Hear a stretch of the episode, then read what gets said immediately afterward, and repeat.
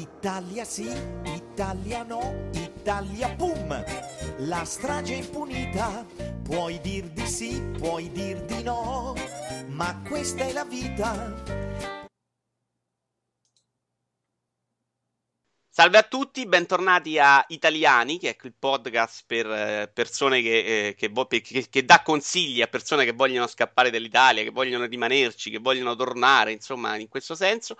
Ricordo il sito di riferimento che è vitoiuvara.com, la pagina Facebook di Vito Iuvara e la mail dove potete chiederci di partecipare o fare domande ai nostri ospiti che è eh, vitoiuvara.gmail.com. Con noi oggi abbiamo Mr. X. Eccomi, ciao direttamente da San Francisco. Sì, sì. Ah, de... Allora, no, se- seriamente. Eh, partiamo dall'inizio allora, Marco. Io non so se hai ascoltato qualche puntata di questo podcast. Eh, si parte con l'ospite che ci racconta la sua carriera, la sua formazione scolastica e come è finito poi all'estero eh, perché ha preso questa decisione. Ah, diciamo che potrei scrivere un libro riguardo a questo. Uh, cercherò di farla breve perché a me piace parlare molto. Io ho fatto tre anni in liceo scientifico forzato ai tempi da mia madre e dopo essere stato un teenager, diciamo, problematico che non aveva voglia di studiare, mia madre disperatamente mi ha chiesto Marco, scegli una scuola e vedi anche di finirla possibilmente. e io nei miei 16 anni a fumarmi bombe e altre cose ho scelto la scuola alberghiera e di fare il cuoco. Uh, ho un diploma di scuola alberghiera, 5 anni.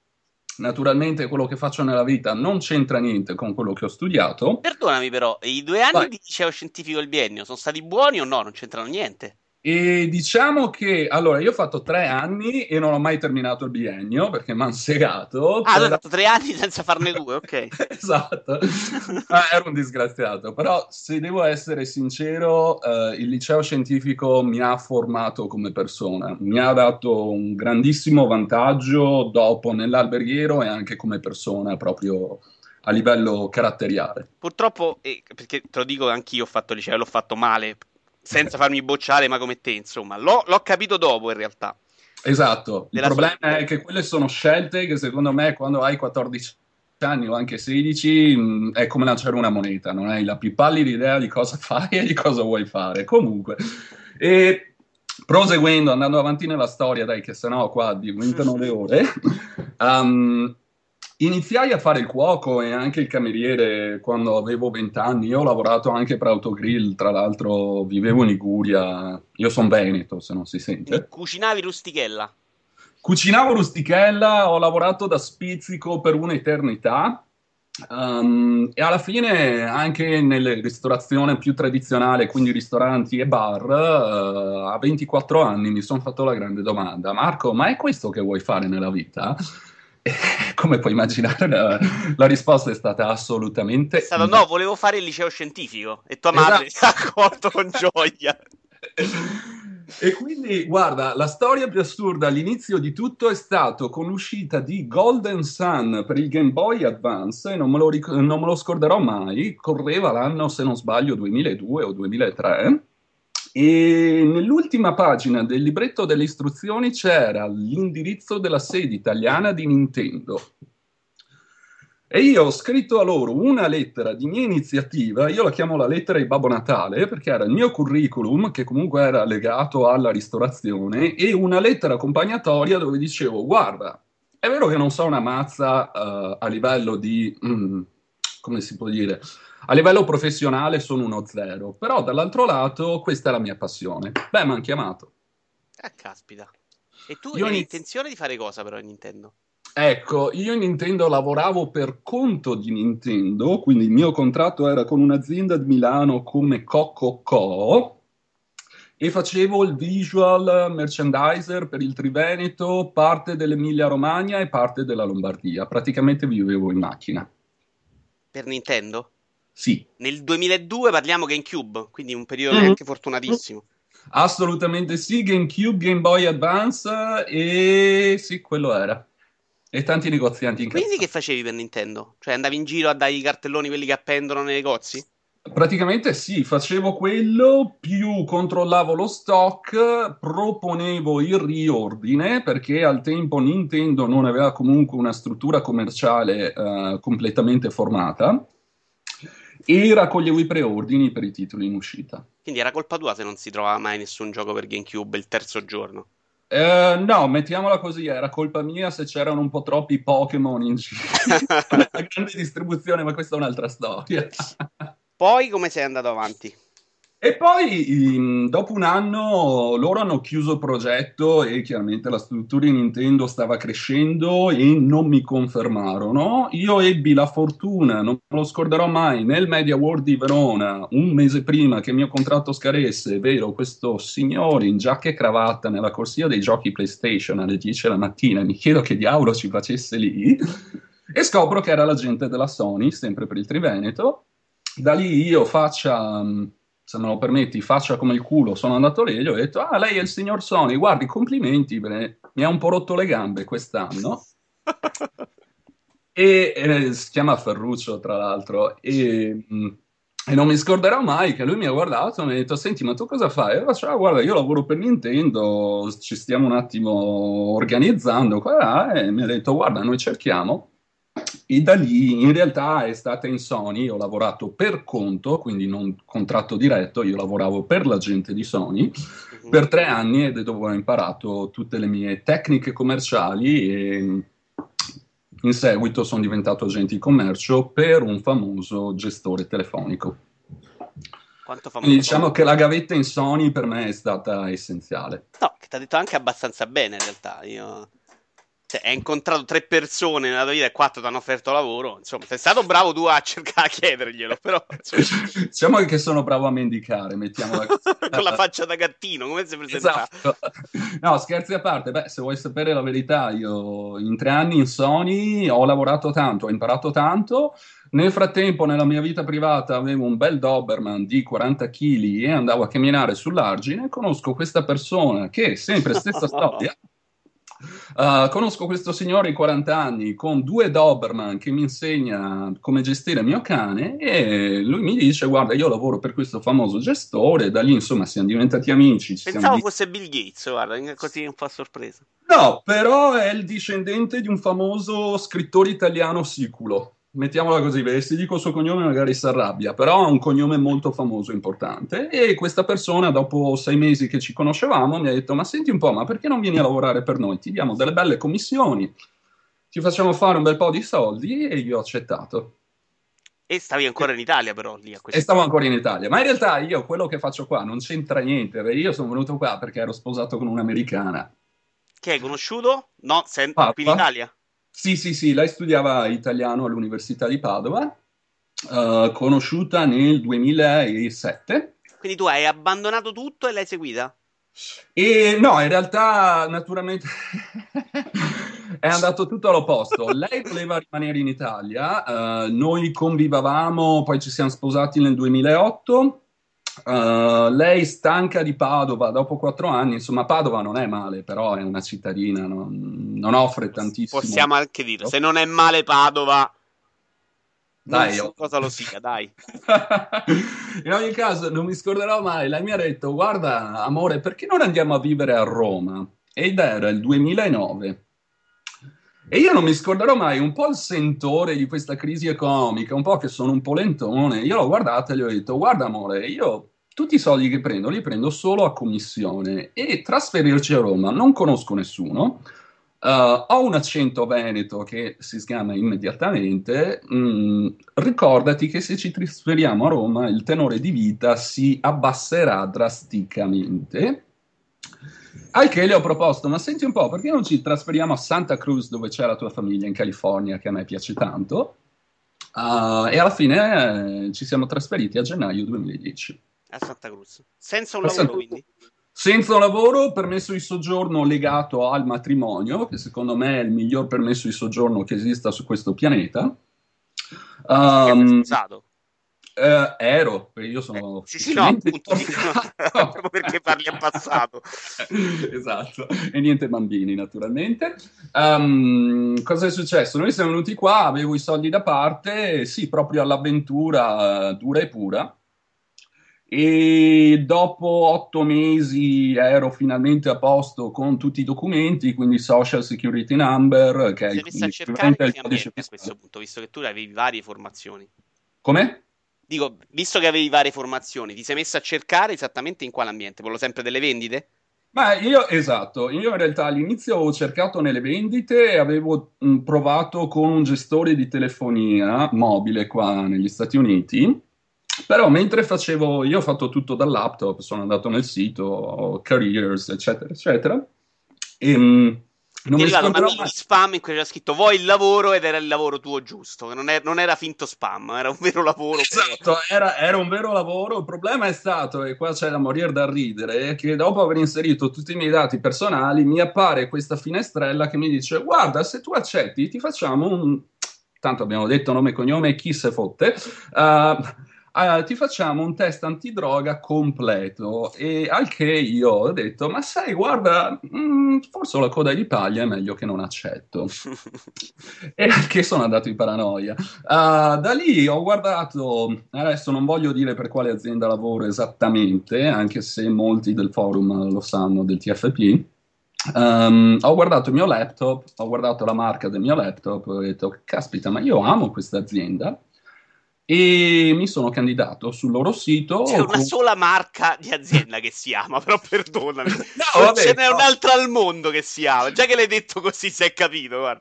Ti Vabbè, giuro che stiamo- non ero preparato e me lo immagino. Bravissimo, rimaniamo sempre così un po' vaghi. E alla fine io ho detto: Ma sì, dai, proviamo. E mi hanno assunto in negozio come venditore part-time. Nel giro di tre anni, a parte che questa azienda è praticamente la mia famiglia, mi dà da mangiare, gli amici, io ho trovato tutto tramite loro, lasciamo perdere. Ehm, beh, intanto test antidroga non me l'hanno mai fatto, quindi io sono felice. E naturalmente nego tutto, ciao mamma, sto bene. E alla Ma fine, sì, fa per dire, non è che uno Ah. va in giro e si droga. no? Bravissimo, ragazzi, fa male. E per finire, alla fine, in tre anni, io sono partito come venditore part-time in negozio, poi mi hanno passato full-time, poi mi hanno fatto tecnico per le riparazioni.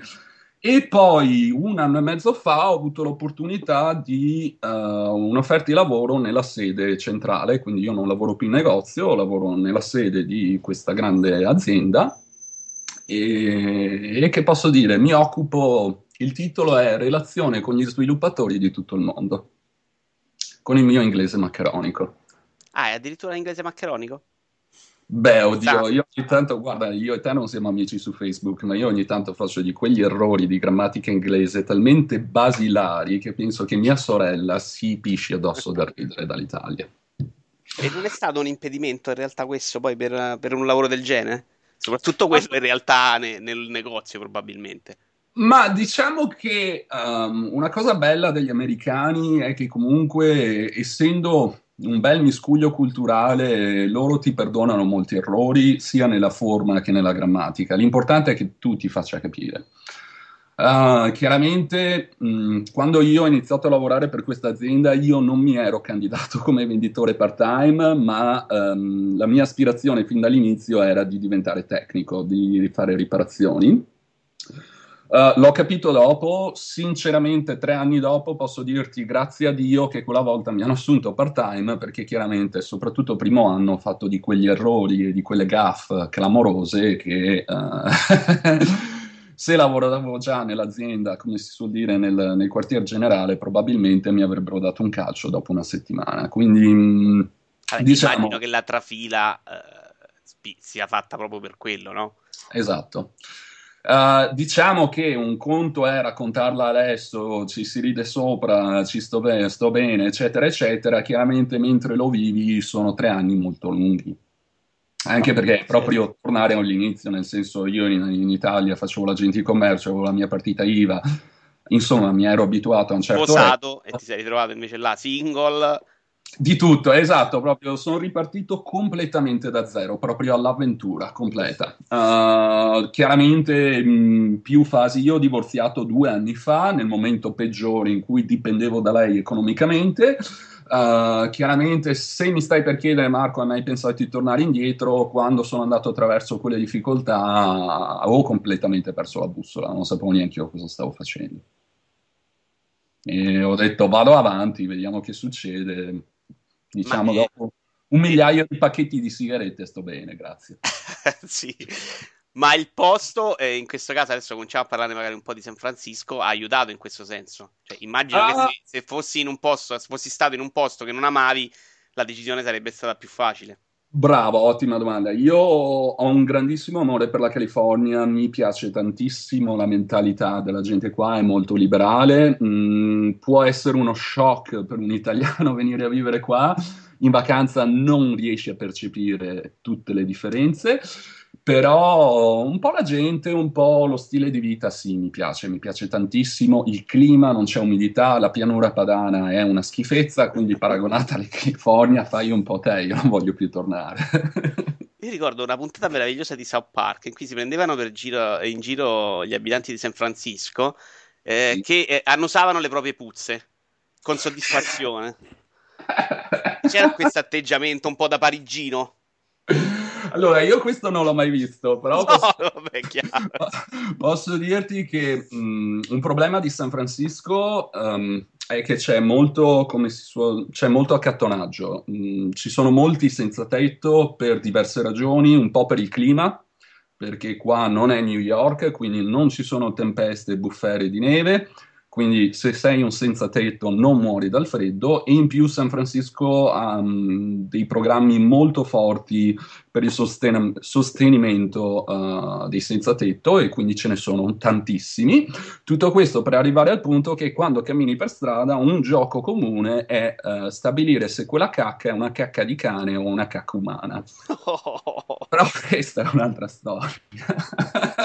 ma no, le puzze no, le puzze no, Quello per ora non l'ho mai visto e mai sentito. No, No, ma non è che lo fanno davvero, era per dire quanto sono pieni di loro stessi, ecco. Eh, sì, io abito comunque, parentesi, io abito a San Francisco da quattro mesi. Ehm, se ti armi di cartina geografica, io ho iniziato, la mia vita è iniziata a Santa Cruz, ho vissuto là per un anno, poi ho vissuto a Los Gatos, che è il paese di Steve Wozniak, che era dove anche il negozio dove lavoravo, sempre per questa azienda fantomatica.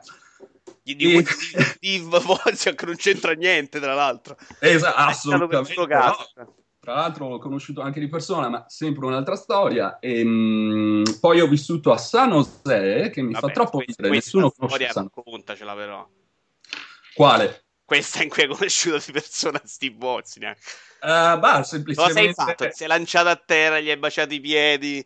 Ah, guarda, non me lo scorderò mai, erano le 8.59 di sera, il negozio chiudeva alle 9 e io mi stavo recando con la chiave del negozio sulla porta per chiudere le porte e vedo questo signore entrare. Lo guardo bene, caspita, è proprio lui, e mi dice che uno dei suoi apparecchi elettronici, senza dire marca né, né niente, si è rotto e ha bisogno di un tecnico che glielo ripari. Fatalità io ero l'unico tecnico con la serie negozio e quindi... Um, diciamo che è stata un'esperienza bella perché lui è molto socievole, uh, ama parlare più di me e siamo rimasti per un'ora là a chiacchierare. Non ero solo io, c'era anche mio manager, c'era un altro paio di clienti che si sono attaccati. Uh, impressione mia, beh, è un genio e come tutti i geni ha la testa sulla nuvola. Perché quando gli ho chiesto, uh, scusami, ce l'hai un backup dei tuoi dati? Non me lo scorderò mai, lui mi ha guardato, non ho mai capito se era mio accento a cosa, mi ha chiesto backup e io faccio sì, un backup. E alla fine lui ha connesso, mi fa sì sì sì sì ce l'ho, però mh, non ho mai capito se era stato il mio accento che l'aveva tradito o se in quel Se non momento... sapeva accendere il suo, il suo portatile. No, però insomma, mh, sai, quei geni, quelle personalità che ehm, a volte non hanno completamente i piedi per terra, mettiamola Quanti così. anni hai tu adesso? E troppi. Puoi dirlo Troppissimi. Beh, diciamo in linea con uh, l'audience del TFP, quindi io vado per i 36 in un paio di mesi. Ok, quindi eh, immagino che tu non, non passa la sera- le serate in discoteca, insomma. Che tipo di divertimenti hai trovato a San Francisco? Cazzo di serate in discoteca? Scu- Scusa se me la rido così di gusto. Uh, diciamo che finché ero sposato facevo una vita abbastanza seria e matura. Mm, il divorzio, sinceramente, a me ha segato le gambe. Uno, perché non lo volevo ai tempi e due perché mi sono ritrovato completamente da solo. Mm, io vado in discoteca, mi diverto, vado a feste, mi ammazzo come un disperato nel mio tempo libero. Uh, questo, mi comporto come un teenager alla fine, vita. Se proprio no, questo... ti diverti, ma per carità di Dio, eh, non è che era un modo di critica. Eh, perché, io dico perché da 18 anni so già fare il vecchiotto in pantofole, eh, non è che. Ma guarda, è stata, è stata, più una necessità che una scelta, nel senso che ti ritrovi in un paese straniero, non hai amici, non hai famiglia, alla fine gli unici contatti che hai sono i colleghi di lavoro che sono generalmente più giovani di te e quindi ti adatti, alla fine il 90% delle mie amicizie qua sono tra i 24 e i 28 anni e quindi ti adatti al loro stile di vita. Che, e da quel punto di vista San Francisco immagino offra però tantissimo è fantastica. Io sono innamorato profondamente di San Francisco. Uh, poi tu vivi a Roma, quando ho provato a dire a come si chiama, quell'amministratore del TFP che non mi ricordo mai, sto scherzando naturalmente, però una volta ho mandato un messaggio a Ivan e gli ho detto Ivan, San Francisco è 10.000 volte meglio di Roma, uh, lui non mi ha mai più risposto. Quindi immagino che non, non, eravamo d'accordo su questo punto di vista. A me piace tantissimo, mm, senza nulla togliere a Roma, Roma è bellissima per altre cose, però San Francisco per me è proprio la mia città. Eh, adesso facciamo le domande quelle un po' più seriose. Insomma, tu hai avuto un'esperienza complicata e difficile, però alla fine ti sei, ti sei anche svoltata bene, anche esper- esperienze fortunate, insomma. Eh, conoscendo un po' la situazione italiana, eh, cosa diresti a un ragazzo italiano appena laureato che deve decidere se, se lanciarsi come hai fatto tu, eh, insomma, alla cieca come tu ti sei trovato improvvisamente a lanciarti come, come un ragazzo appena uscito dall'università, però avevi già la maturità per evitare magari certi problemi, no? Esatto, sono eh, San Francisco, secondo te, è una città adatta per un giovane o è una città che però invece va un attimino consigliata in cautela? Um, secondo me, se sei molto giovane a San Francisco ti fai veramente del male. Mm, ci sono feste a tutti i giorni, tutte le ore, ci sono un sacco di concerti perché la scena musicale qua in California è allucinante. Uh, ci sono un sacco di discoteche, droga a San Francisco ce n'è dappertutto. Ho visto di quelle cose che mi hanno lasciato veramente scioccato e mi reputo una persona con una mentalità molto aperta. Diciamo che San Francisco ti puoi fare del male. Um, è una città, come tutte le grandi città, naturalmente, immagino New York sia lo stesso, è una città dove tu devi saper porti dei limiti, perché se no uh, ti fai veramente del male. Eh, immagino in questo caso te abbia aiutato anche l'età, insomma, tutto sommato. Sì, sicuramente. Um, poi, sulla tua domanda di trasferirsi all'estero, ti dico io, le uniche considerazioni che avevo fatto al di là dei soldi erano state abbastanza basiche. La mia considerazione è stata, beh, in Italia c'è una bella crisi, mi stanno già tagliando le commissioni, non ho un, come si suol dire... Um, Scusa, ma a me vengono le parole in inglese. Vai tranquillo. Uh, non ho una visione molto rosea del futuro in Italia, la fortuna chiaramente di una moglie che veniva dalla California, ma soprattutto uh, a me quello che mi ha spinto è stato mi piace l'elettronica, è il mio hobby da quando sono un bambino e mm, lei viene dalla Silicon Valley che in questo momento anche a livello di economia uh, non è Uh, qua non c'è crisi economica sul reparto elettronico, assolutamente no. Progetti per il futuro? Sei contento Proget- di questa posizione o addirittura sei uno di quelli che sta valutando la possibilità di start-upare? Ecco. Uh, no, startup a me non piacciono. Secondo me, guarda, ti dico, l'esperienza in Nintendo era la partenza nel lontano 2002-2003, non ricordo mai esattamente l'anno, e ti dico, mi è bastata avanzata. Uh, no, non ho la personalità per fare lo startup. Chiaramente ho intenzione di far carriera dentro l'azienda in cui lavoro o anche considerando altre aziende, però sinceramente dove sono um, è la mia azienda preferita. Non ho mai trovato un posto di lavoro al di là del nome del marchio, non ho mai trovato un ambiente di lavoro uh, così bello, sinceramente. Io sono contento che tu abbia trovato insomma la pace dei sensi, lì Lidoetti. ti ringrazio per, stato, per essere, stato, con noi, ti faccio tutto in bocca al lupo per il futuro. Eh, ricordo vitoiuvara.com come riferimento, la pagina Facebook di Vito Iuvara. Grazie Vincenzo, buona giornata, buon ascolto a tutti e se pensate di trasferirvi all'estero non pensateci troppo, fatelo.